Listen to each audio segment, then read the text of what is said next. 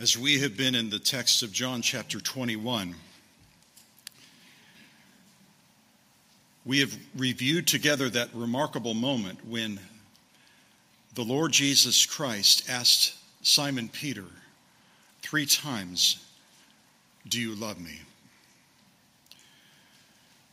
Peter's answers came with conviction and great grief, but he responded by saying, Lord, you know that I love you. And so Jesus three times commanded Peter,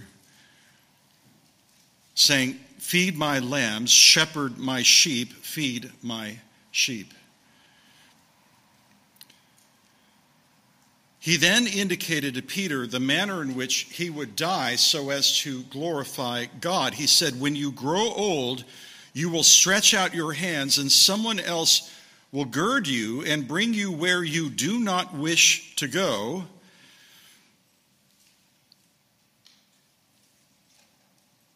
And when he had said these things, he said to Peter, Follow me. Follow me. Again, Jesus was explaining to Peter the manner in which he would die so as to do what? Glorify God. And so, what does Peter do? He looks over at John and says, Well, what about him? What about that guy? And so Jesus said to him, If I want him to remain until I come, what is that to you? And he repeats the command, You follow me. Brethren, can I say this? And I know I've said this to many of you over the past few weeks. I am so thankful for the Lord's patience with me because I look at this and I think to myself, what remarkable patience the Lord exercised with Peter, and I need that same patience. But the Lord dealt with Peter, he worked with Peter, he nurtured Peter, and he drew Peter away from the reality of his sin to this calling of loving Christ and serving Christ, restoring him and having a hand outstretched that was ready to receive him in that restoration process. This is beautiful. By the way, I have referred to John 21 in the past over the span of the years of my ministry. I preached through most of the book of the Gospel of John. I've never had the privilege actually of getting this far, though.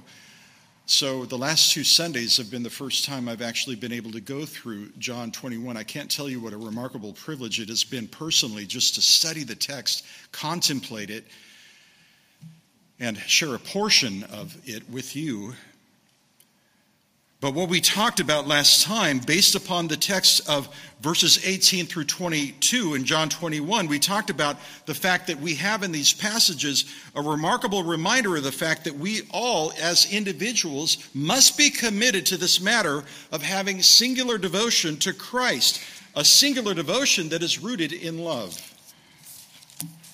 And then we talked about the fact that we're to have this singular devotion to Christ that is also rooted in a trust in the Lord's character. And what is his character? What is his nature? Principally, we say and confess that he is good. And this is important because none of us know what tomorrow will bring. But what we do know is that we reside in the hands of our caring, loving, heavenly Father. And so, whatever comes tomorrow, we know this we're in His hands, and He loves us. By the way, that's all we need to know. I said to somebody recently, I think it's a grace of God that I don't, I don't have a crystal ball where I can see what's going to happen next week or a month from now. I, I think I would just tremble in fear or just curl up in a fetal position and just live in terror of what tomorrow will bring. I don't have to worry about those things. The only thing I need to think about is the fact that God holds me in his loving hands and he is good.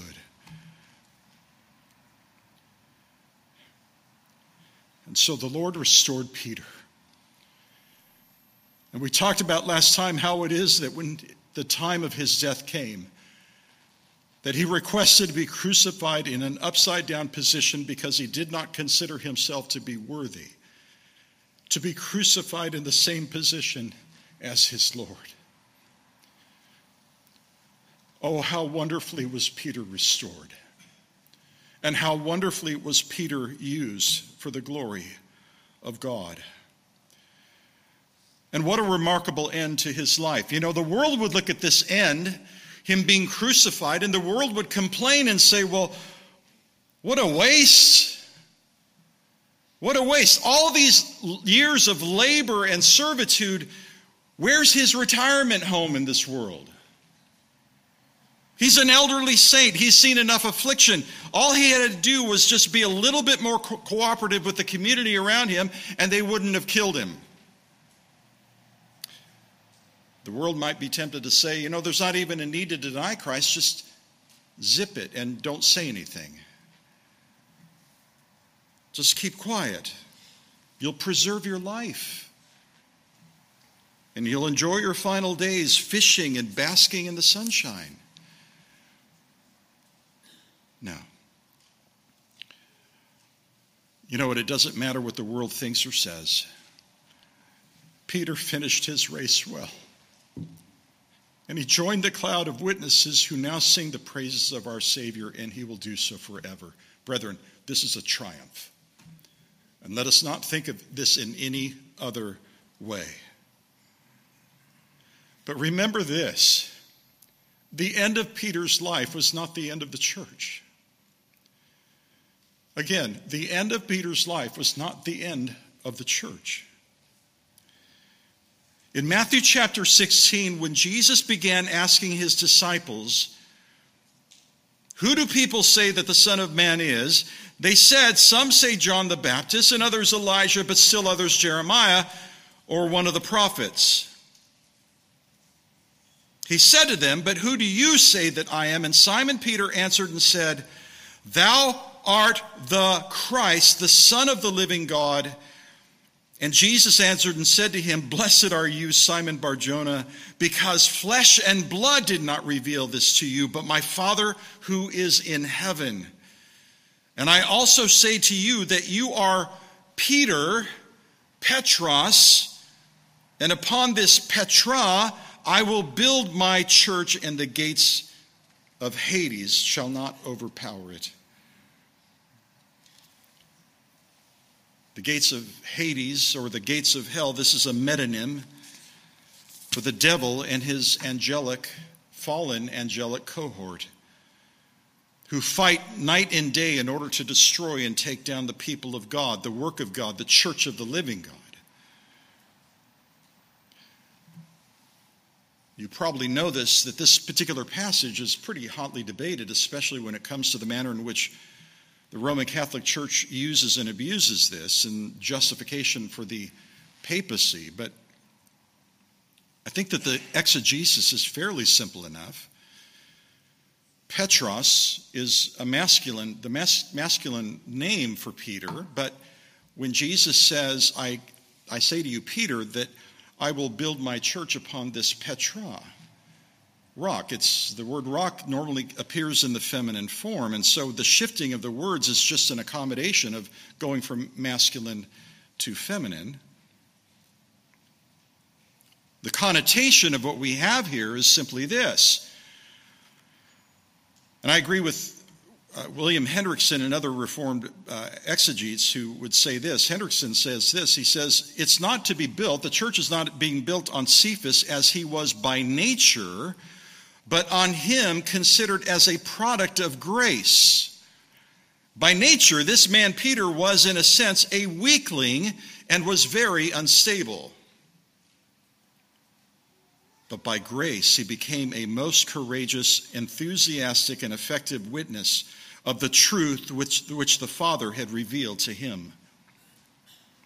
It was in that sense, Hendriksen says, it was in that sense that Jesus used Peter in building, gathering, and strengthening, strengthening his church. In a secondary sense, it is entirely legitimate to speak of the apostles, including Peter, as the church's foundation, for these men were always pointing away from themselves to Jesus Christ as the one and only Savior. And so, this is why the Apostle Paul refers to the church as being built upon the foundation of the apostles and prophets, Christ Jesus himself being the cornerstone.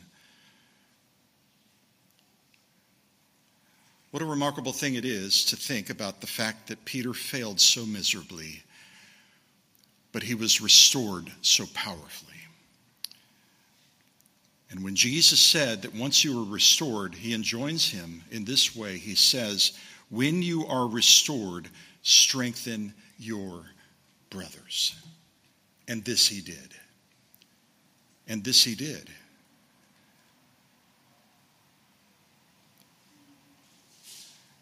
And brethren, I want us to consider the text that he supplies, that Peter supplies, whereby he strengthens the brethren. If you turn with me to 1 Peter chapter 4 and verse 7, I'm going to read through verses 7 through 19. This is a large section of Scripture, and I'm going to admit to you in, the outset, at the outset, that uh, we're going to summarize this pas- these passages.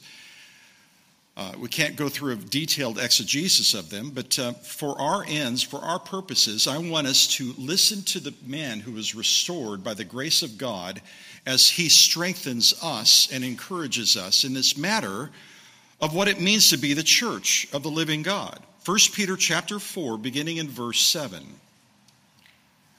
Peter says this, "The end of all things is at hand."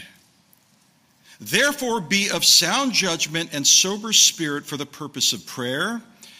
Above all, keep fervent in your love for one another, because love covers a multitude of sins. Be hospitable to one another without complaint. As each one has received a special gift, employ it in serving one another as good stewards of the manifold grace of God. Whoever speaks, let him speak as it were the utterances of God. Whoever serves, let him do so as by the strength which God supplies, so that in all things God may be glorified through Jesus Christ, to whom belongs the glory and dominion forever and ever. Amen. Beloved, do not be surprised at the fiery ordeal among you which comes upon you for your testing, as though some strange thing were happening to you. But to the degree that you share the sufferings of Christ, keep on rejoicing. So that also at the revelation of his glory, you may rejoice with exultation. If you are reviled for the name of Christ, you are blessed because the Spirit of glory and of God rests upon you. By no means let any of you suffer as a murderer or thief or evildoer or a troublesome meddler. But if anyone suffers as a Christian, let him not feel ashamed, but in that name let him glorify God. For it is time for judgment to begin with the household of God. And if it begins with us first, what will be the outcome for those who do not obey the gospel of God? And if it is, with difficulty that the righteous is saved, what will become of the godless man and the sinner? Therefore, let those also who suffer according to the will of God entrust their souls to a faithful Creator in doing what is right. Now, brethren, I read through that text beyond what we're going to cover this morning because I wanted you to consider the context of the, that section. But this morning, I want us to focus on verses 7 through 11 primarily. And I want us to consider what it is that Peter is teaching us regarding, first of all, our ministry as a church of vigilance and genuine love. We as a church have an important ministry of vigilance and genuine love. We need to think about that because this is very, very much emphasized in Peter's epistles, and it is very much emphasized in the text that is before us. Secondly, as a church, we have a ministry of the manifold grace of God. A ministry of the manifold grace of God. Who are we but vessels of grace? Whoever we are as individuals, as fallen, weak creatures, that's really irrelevant. We're just cups, as the hymn writer says, cups to hold God's grace.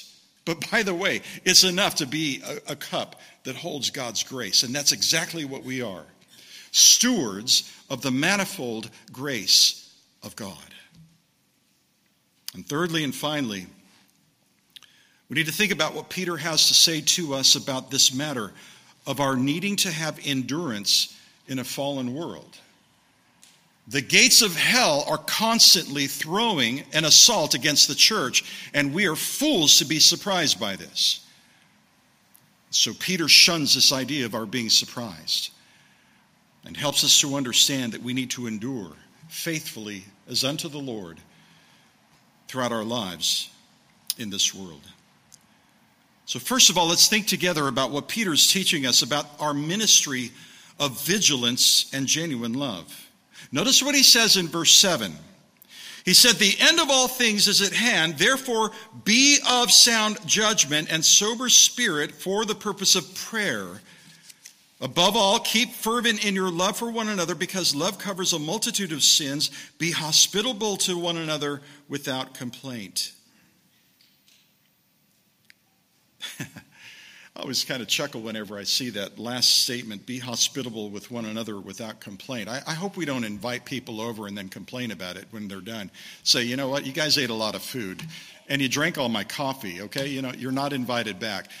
You know, love is, is gracious and generous. And so if we really have love in our heart, we, we're glad to have people in our homes. And so I want to say, and we're going to talk about this more later, but it's a, it's a privilege to extend hospitality to others.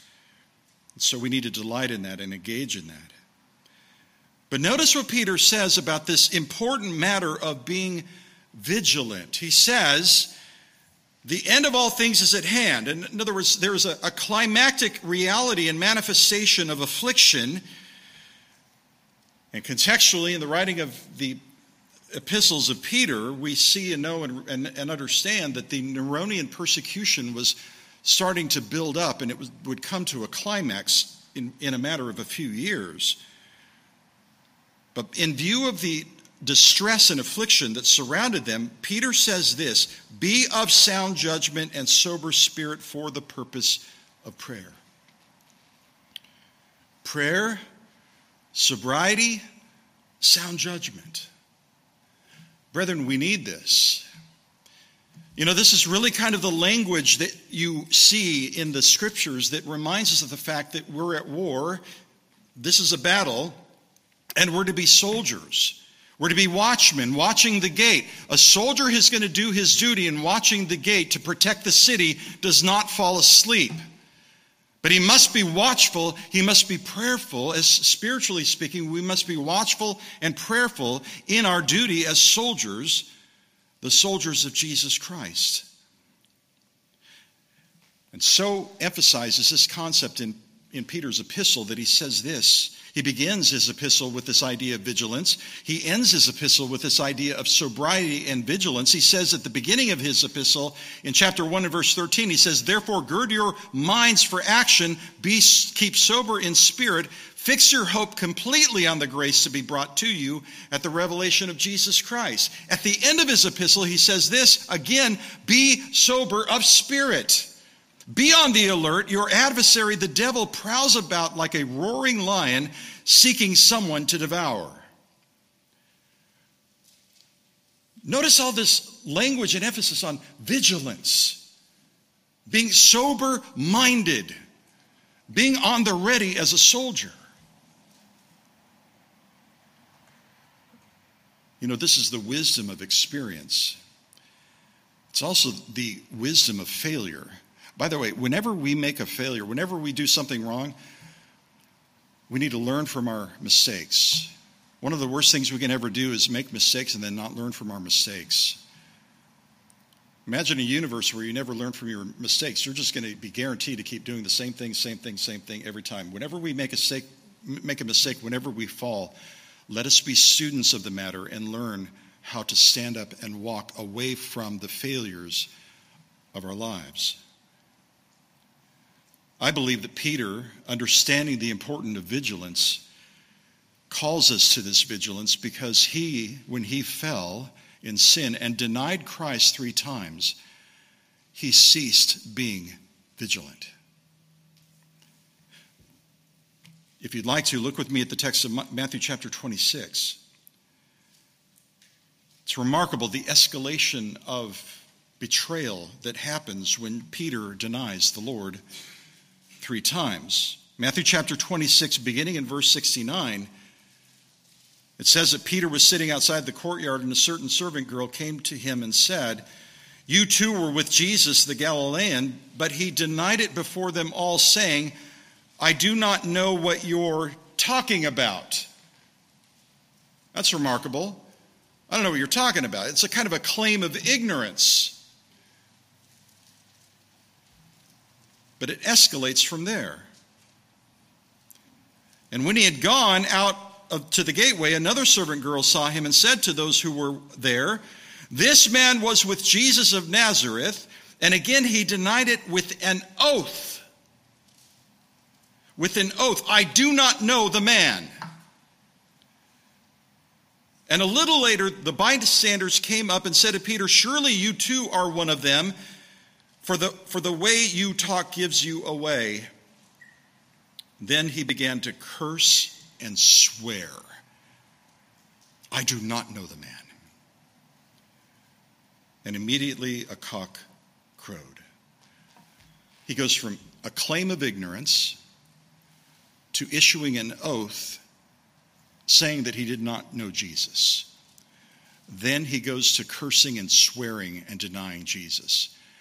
Brethren, this is the way of sin, especially when we sin and we fall and, and we fail to learn from the sin. And then we try to cover the sin, and then we become more violent in terms of our rejection of the counsel of God, the wisdom of God, whereby we resist Him and His wisdom.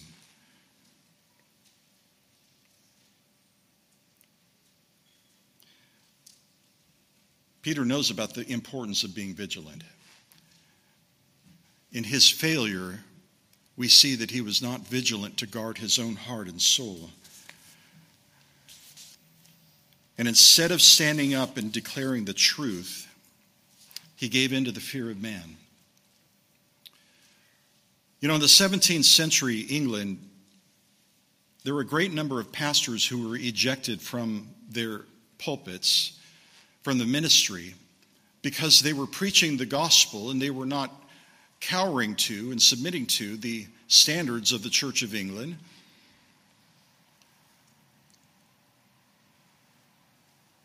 And so a great number of them were just immediately removed from the pulpit and told not to preach anymore. John Flavel was one of those men.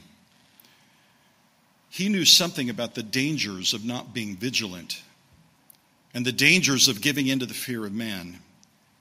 He says this He says, It is far better to lose our carnal friends, estates, liberties, and lives than part with Christ's truth and a good conscience.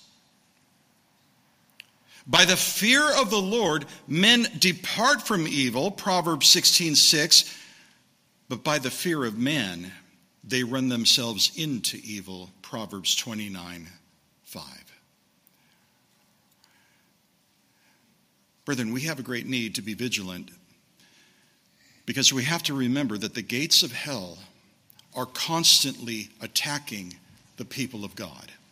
Satan and his demonic cohort are constantly going after the people of God, and he is constantly trying to catch us in a moment where we're not being vigilant, such that we might succumb to the fear of man capitulating the, to the standards of this world rather than to the standards of God. How many times have I talked to people and they, they've kind of they'd say something like, you know, wouldn't it be great if we could just go back into the first century and then uh, we could have apostles and prophets who are walking the streets and, and attend a church where there's actually an apostle in the pulpit? I mean, that would be kind of interesting. And then they'll say something to the effect of, well, you know, it was so much easier back then. Have you read your Bible, I say? I mean, the conflicts that the church endured are remarkable. And even not just on the outside in terms of the world afflicting the church, but even from within. The church at Colossae was being captivated by worldly philosophy. At Galatia, they were giving in to the doctrine of the Judaizers. At Corinth, they were capitulating to the standards of paganism within the world. In the seven churches that are addressed in the book of Revelation in, in Asia Minor, time and again, time and again, time and again, they had all kinds of conflicts from without and from within. It's the same, th- it's the same thing in, in every generation. The gates of hell are constantly seeking to hurl abuses and attacks against the people of God, against the church of God. And we're fools to think that Satan is going to take a vacation. By the way, I have to confess to you, this is one of my weaknesses. I think the Lord is continuing to beat me into submission to understand Satan and the demonic, his demonic cohort, they don't take vacation. As much as I would like for that to be true, it, it is not true. And actually, that kind of thinking is a lack of vigilance. So I confess it to you. I'm just kind of dumb and slow with this regard, but uh, the Lord is teaching me. You see, we need to be vigilant, prayerful, sound in judgment. And we need to be fervent. Verse 8, 1 Peter 4 8, we need to be fervent or keep fervent in our love for one another. Because love covers a multitude of sins, be hospitable to one another without complaint. Brethren, this is so important. In order for the fires of Christian sanctification to burn brightly, we must preserve our love for Christ and our love for one another, and we must resist against and stand against the onslaught of the devil and his demonic cohort against this priority of love, in defense of this priority of love. When he says, keep fervent in your love for one another, the word there for fervent is kind of interesting. It really speaks to the idea of having an outstretched hand. An outstretched hand. And the word keep is really a present active participle. It's ekontes. It's, it's this idea of keeping your hand outreached to others such that you're extending to others love. I mean, it's kind of an interesting graphical idea, but that's the idea is that you're a person who is constantly looking to extend the love of Christ to others. Keep fervent in your love for one another. And then he says, because love covers a multitude of sins. This is an important expression, and it's important that we understand it because it's oftentimes an abused expression. Love covers a multitude of sins. The idea here is, again, readiness to forgive, even an eagerness to forgive.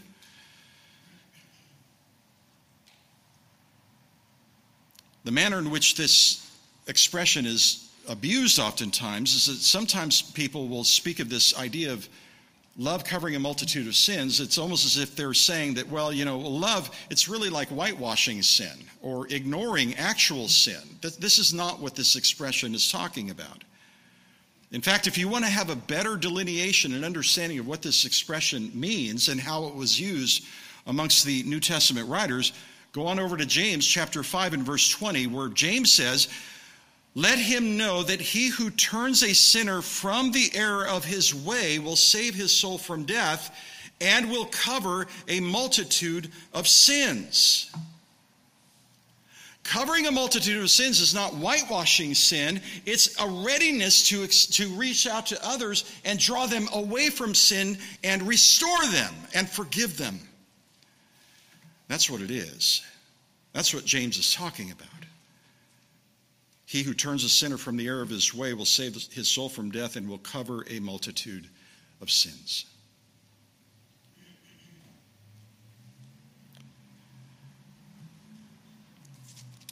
You know, Jesus restoring Peter is the greatest example of what we're talking about.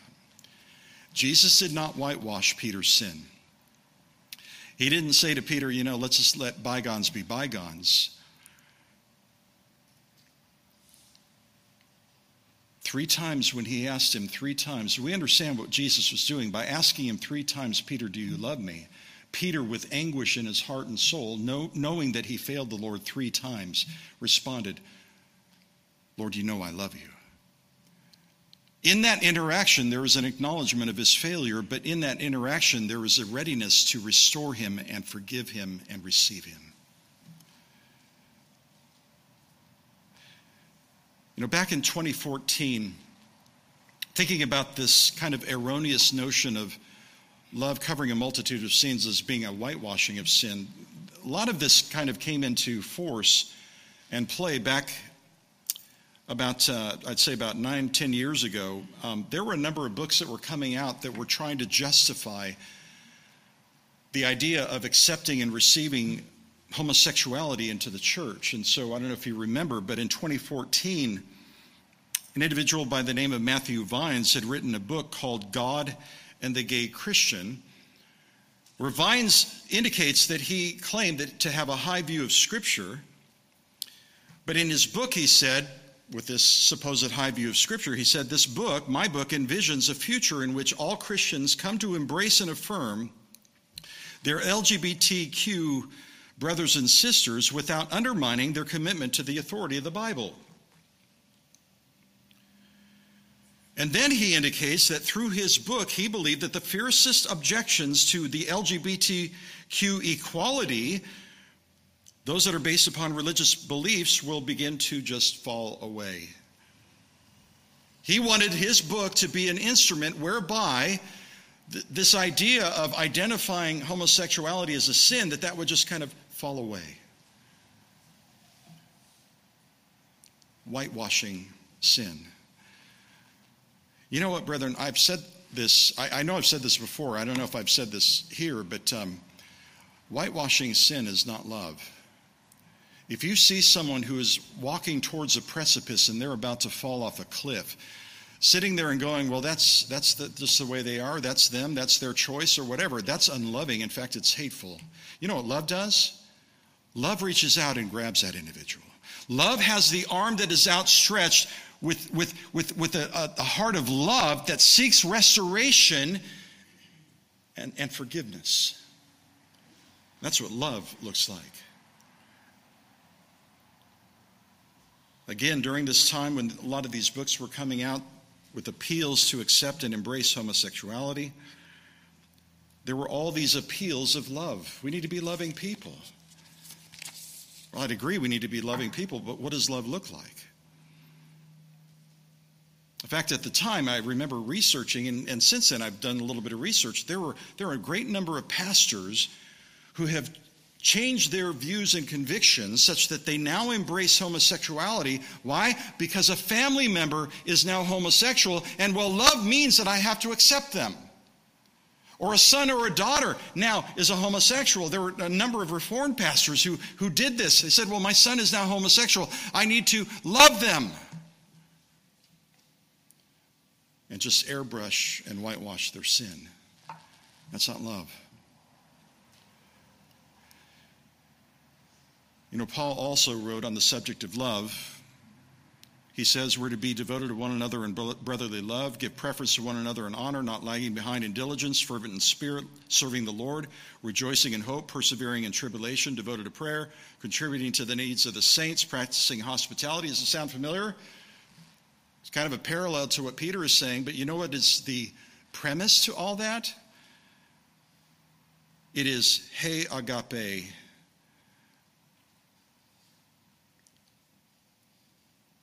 The love, he says, using the definite article. I don't have time to get into this. It's a beautiful text, it's an amazing statement. He says, the love unhypocritical. Or my translation has, let love be without hypocrisy. And then he says, abhor what is evil, cling to what is good. You know what unhypocritical looks like? It looks like abhorring evil and clinging to what is good. But true love does not accept evil, embrace it, and celebrate it. Many in the modern church have forsaken this simple truth.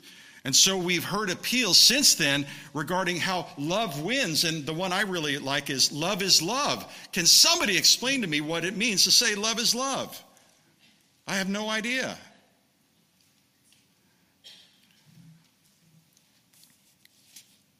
You know what love is? It is without hypocrisy. You know what love looks like?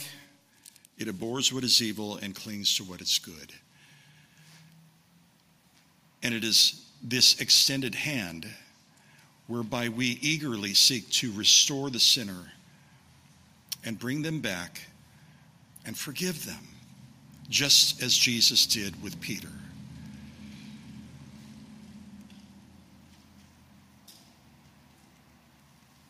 And so we have a ministry of vigilant love. We also are called as the church of God to have a ministry of the manifold grace of God. He says, as each one has received a special gift, verse 10, 1 Peter 4 and verse 10, employ it in serving one another as good stewards of the manifold grace of God. Whoever speaks, let him speak, as it were, the utterances of God. Whoever serves, let him do so by the strength which God supplies, so that in all things God may be glorified through Jesus Christ, to whom belongs the glory and dominion forever and ever. Amen.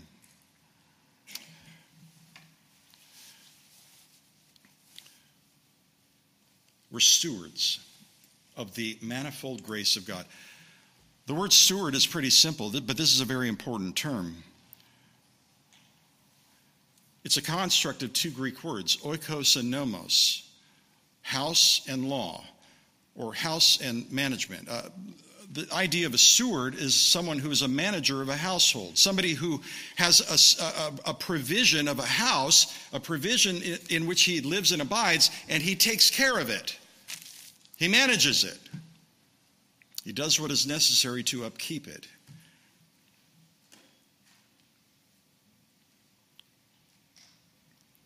And we're stewards of what? Peter says we're stewards of the manifold grace of God. There, the word poikiles means diversity. You know, the world ruins good and simple words. Now, now we're being uh, hit with the notion of diversity day in and day out. And now it's uh, DEI, diversity, uh, uh, what is it? Diversity, uh, equity, I'm sorry and inclusion. With all the times I hear this, I should just know that off the, off the top of my head. But th- this is the world that we live in. But mark, mark this, brethren. Don't let the world destroy biblical language. We must not let it do that, like words like love. Here, the idea is diversity. In other words, the grace of God manifests itself in the people of God in diverse ways. We all have the grace of God. Here's the concept again, we're all cups to hold God's grace, but this manifests itself in different ways in terms of our lives and ministries. But it's all important ministry. Whatever God has called us to do, we need to understand it's a stewardship, and we need to be good stewards of what God supplies. And we need to remember the instruction that the Apostle Paul gives, where he says that it is one and the same Spirit who works all these things, all these gifts, distributing to each one individually just as he wills. So, my life in ministry as a, as a cup to hold God's grace is not up to me to decide how I do this. As a preacher, I don't get to get up here and say, well, you know, I think being a pastor means this, and I think I'm going to preach from whatever book I want to. And Next week, we're going to go through the apocryphal book of Enoch. I don't think so. I have a mandate and duty as to how to do this work as a steward of grace. You have a mandate to do the work of God according to His will, not your own. It's true for all of us.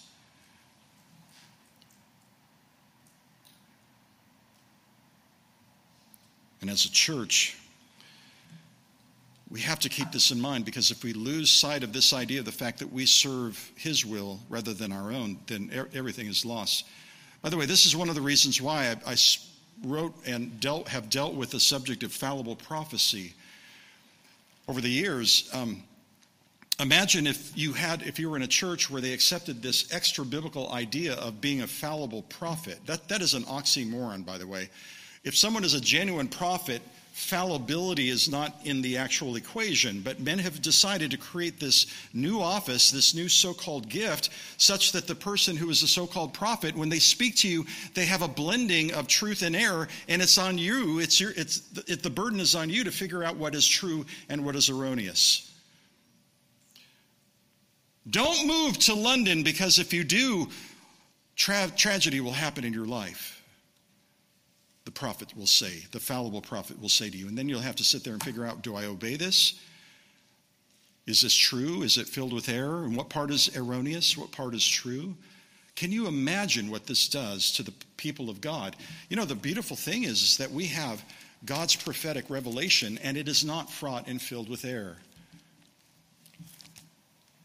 But as soon as we lose sight of the fact that the Spirit of God distributes the gifts to His church individually just as He wills, then everything, everything is fixed, everything is set aright. And we don't get to make up spiritual gifts that don't exist in Scripture. By the way, stuff like that is a dangerous distraction. That's why I've taken it to task. In the book that uh, the ladies are going through, uh, Earl Blackburn's book, Jesus Loves the Church, and so should you, he simplifies it just like Peter does. He helps us to understand that, that the church is to be dedicated to the idea of instruction and edification of the believer and to evangelism. And that all of this is our worship, our spiritual services of worship, as, as Paul talks about in Romans chapter 12. It's simple, but how easy it is for us to corrupt this simple principle. The gifts that have been given by the Spirit have been given according to His will. And what has been given, we're called to be stewards of these things. So Peter speaks in two general categories of the gifts of God's grace. He says, Whoever speaks, let him speak as it were the utterances of God. The Apostle Paul, writing to Timothy in 1 Timothy chapter 3, talks about the calling of elders who are called to the task of teaching and preaching. He says, Peter goes on, he says, Whoever serves, let him do so as uh, by the strength which God supplies. Again, thinking about the manifold grace of God and the manifestation of the gifts of God, Paul talks about the giving of the deacons, the diaconate to the church, and all other gifts of giving, of mercy, of helps, and administration that he talks about in 1 Corinthians 12. Again, these are the distributed gifts given by the Spirit according to his will and all, all of them and everyone is to take these gifts, these provisions of grace, and use them ultimately for the glory of God. This is exactly what he says then in verse 11. Using a hina clause, he says, so that in all things God may be glorified through Jesus Christ, to whom belongs the glory and dominion forever and ever. Amen.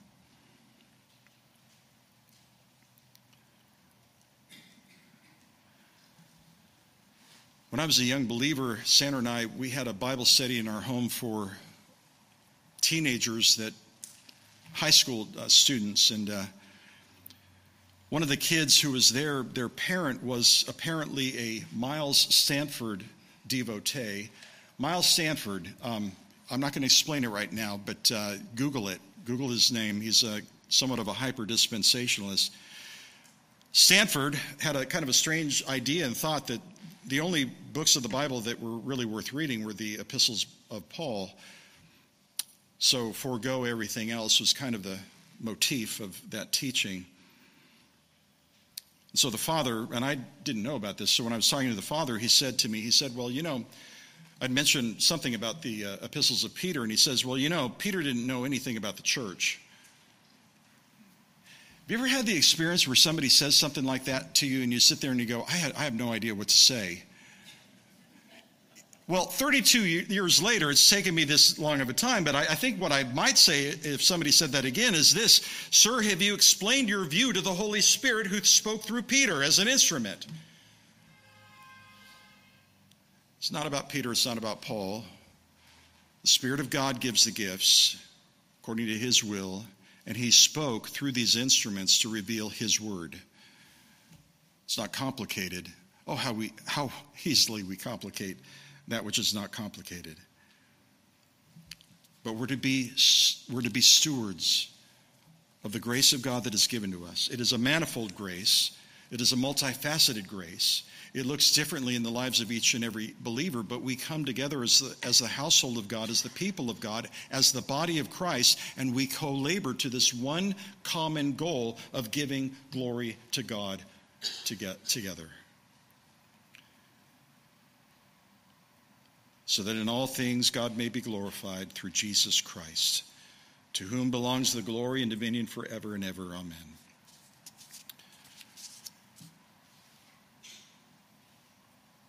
Peter then reminds us of our need to endure in this fallen world. In verse 12, he says, Beloved, do not be surprised at the fiery ordeal among you. Again, why? When did the gates of hell take a vacation? When does the devil ever take a break? Never. So don't be surprised. Don't be surprised at the fiery ordeal among you which comes upon you for your testing. I love this. What a great lesson Peter has learned. Why are these trials happening? You may not like them and they may not feel good, but mark this they are for your testing, for your refinement. These things come to you for your testing. Don't treat them like as if it's some sort of a strange ordeal. He says, as though some strange thing were happening to you, but to the degree that you share the sufferings of Christ, keep on rejoicing. So that also at the revelation of his glory you may rejoice with exultation. If you are reviled for the name of Christ, you are blessed, because the Spirit of glory and of God rests upon you. By no means let any of you suffer as a murderer or thief or evildoer or a troublesome meddler but if anyone suffers as a Christian, let him not feel ashamed, but in that name let him glorify God. For it is time for the judge for judgment to begin with the household of God, and if it begins with us first, what will be the outcome for those who do not obey the gospel of God?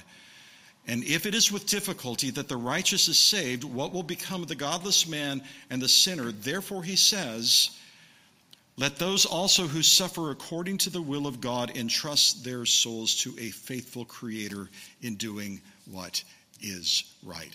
Here's our one responsibility entrusting our souls to a faithful Creator. It doesn't matter what happens to us in this life.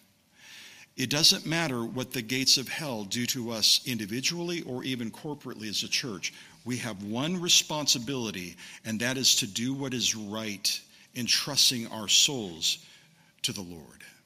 That's it.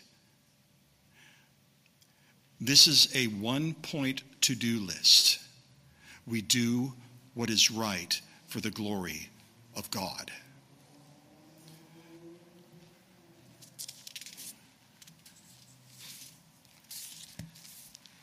So when the apostles, Peter and the apostles, were arrested for preaching the gospel in Acts chapter 5, they were brought before the council of the Sanhedrin. And the high priest questioned them, saying, We gave you strict orders not to continue teaching in his name, and behold, you have filled Jerusalem with your teaching, and intend to bring this man's blood upon us. But Peter and the apostles answered and said, We must obey God rather than men. The God of our fathers raised up Jesus, whom you have put to death by hanging him on a cross.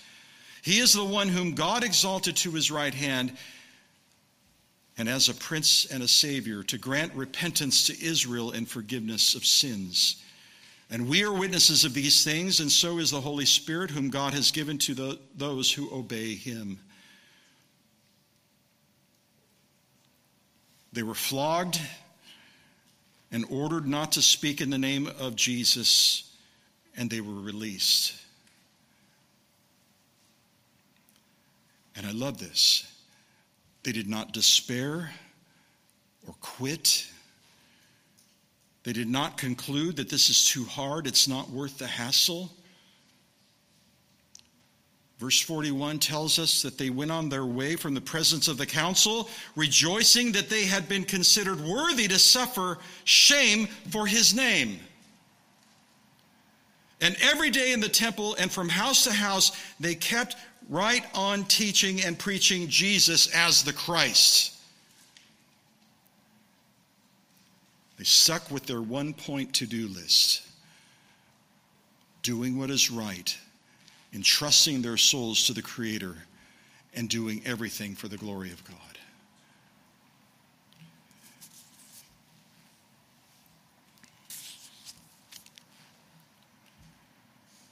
Brethren, I, I have more, but I'm over time, and we have a time of fellowship together. I'll save some of this for next Lord's Day. But let me ask you to turn in your, your Bibles to one final text to contemplate before we end our time together. Let me ask you to turn to Hebrews chapter 10.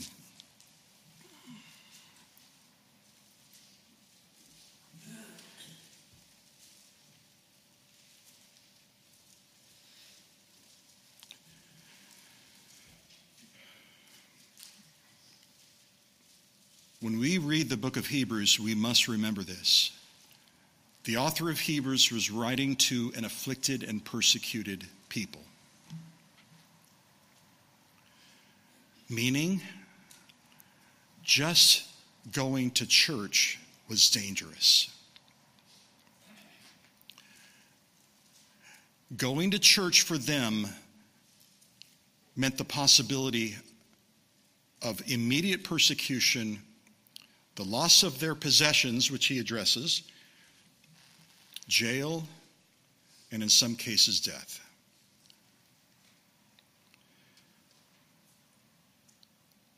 And so, verse 24, thankfully, does not say, stop meeting. It's too dangerous. Instead, it says, let us consider how to stimulate one another to love and good deeds That word simulate means literally comes from a word that speaks of a, of a, a prod, a cattle prod. Now, brethren, don't build a cattle prod and start poking each other, right? We're not going to be literalists here, but what's the idea? This idea of lovingly giving a gentle nudge to one another to do what? To stimulate one another to love and good deeds. And then he says, not forsaking your own assembling together. Why would they be tempted not to assemble? Because it was dangerous.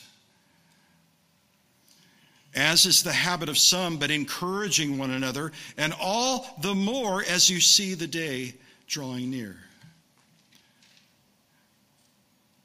In a sense, he's saying, don't give up, press on even harder. Do what is right entrusting your soul to a faithful Creator, doing it all for the glory of God. And spend your weeks. I love, I, I don't have time to preach this text. This is one of the problems with going through a text like this at the end of a sermon. It's like, I want to preach this now. But I'm going to give you a little thought here. That word consider, that word speaks of the idea of constant mental evaluation and consideration. Spend all week thinking about how you can assemble together and lovingly cattle prod each other to love and good deeds. Don't come here sitting there going, I wonder what I'm going to get out of this service. Come here as operators who are ready to talk to other people and say, How are you doing? How can I pray for you? How can I encourage you and stimulate you to love and good deeds? If you come here with an attitude of saying, Well, I, I hope this is a good sermon, by the way, I come here every Sunday thinking, I hope this is a good sermon. I get that. But, but if you're going to be passive about it, you're not going to get anything out of it, out of the time together that we have. But if you come with an active sense of, I'm here with an agenda, with a, an arm of love extended to others, with a desire to stimulate others to love and good deeds, you're going to have a completely different experience if you're not doing that already. And I think I can say that pretty much everybody's doing that, but to the extent that we're considering this, all of us can still excel still more, to quote the Apostle Paul. We can always do better, right? So we're about to have a fellowship time after the service. So we can uh, stimulate one another to love and good deeds then and there. But as we close our time, I'd like to ask you to turn to hymn number 124. Hymn number 124.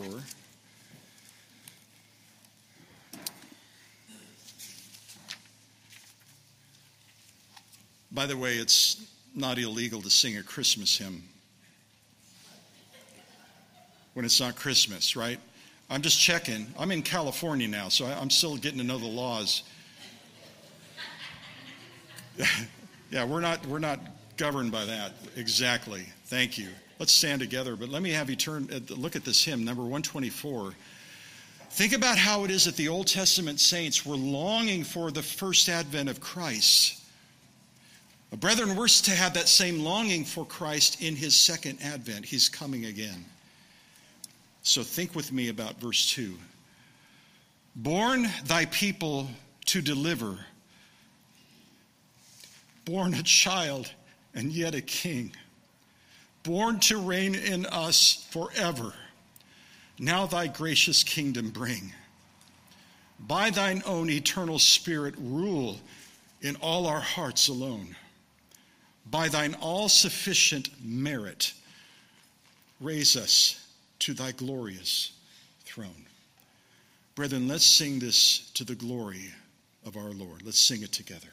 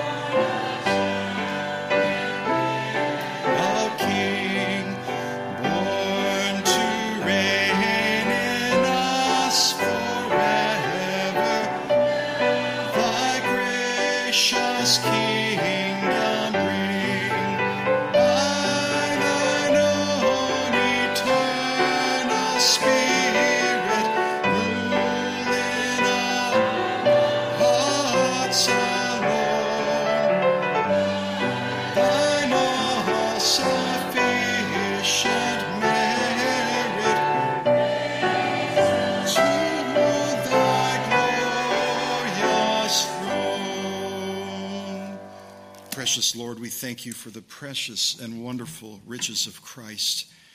We thank you for the riches of your word.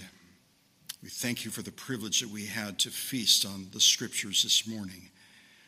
May they not go to our minds without seeping into our hearts, without impacting our lives, such that we would be a people who are ready to extend a hand, an arm of love, to turn the sinner from his way, to restore and forgive and to stand ready to be vigilant in all respects of our lives as stewards of the manifold grace of God. What a privilege it is to be a child of God. What a privilege it is to be the church of the living God. Lord, grow us in this way such that we together would live for your glory as your people. Bless us in our time now and in our time of fellowship downstairs. We give you all praise and thanks for all your provisions, and we do so in the fair and precious name of the Lord Jesus Christ.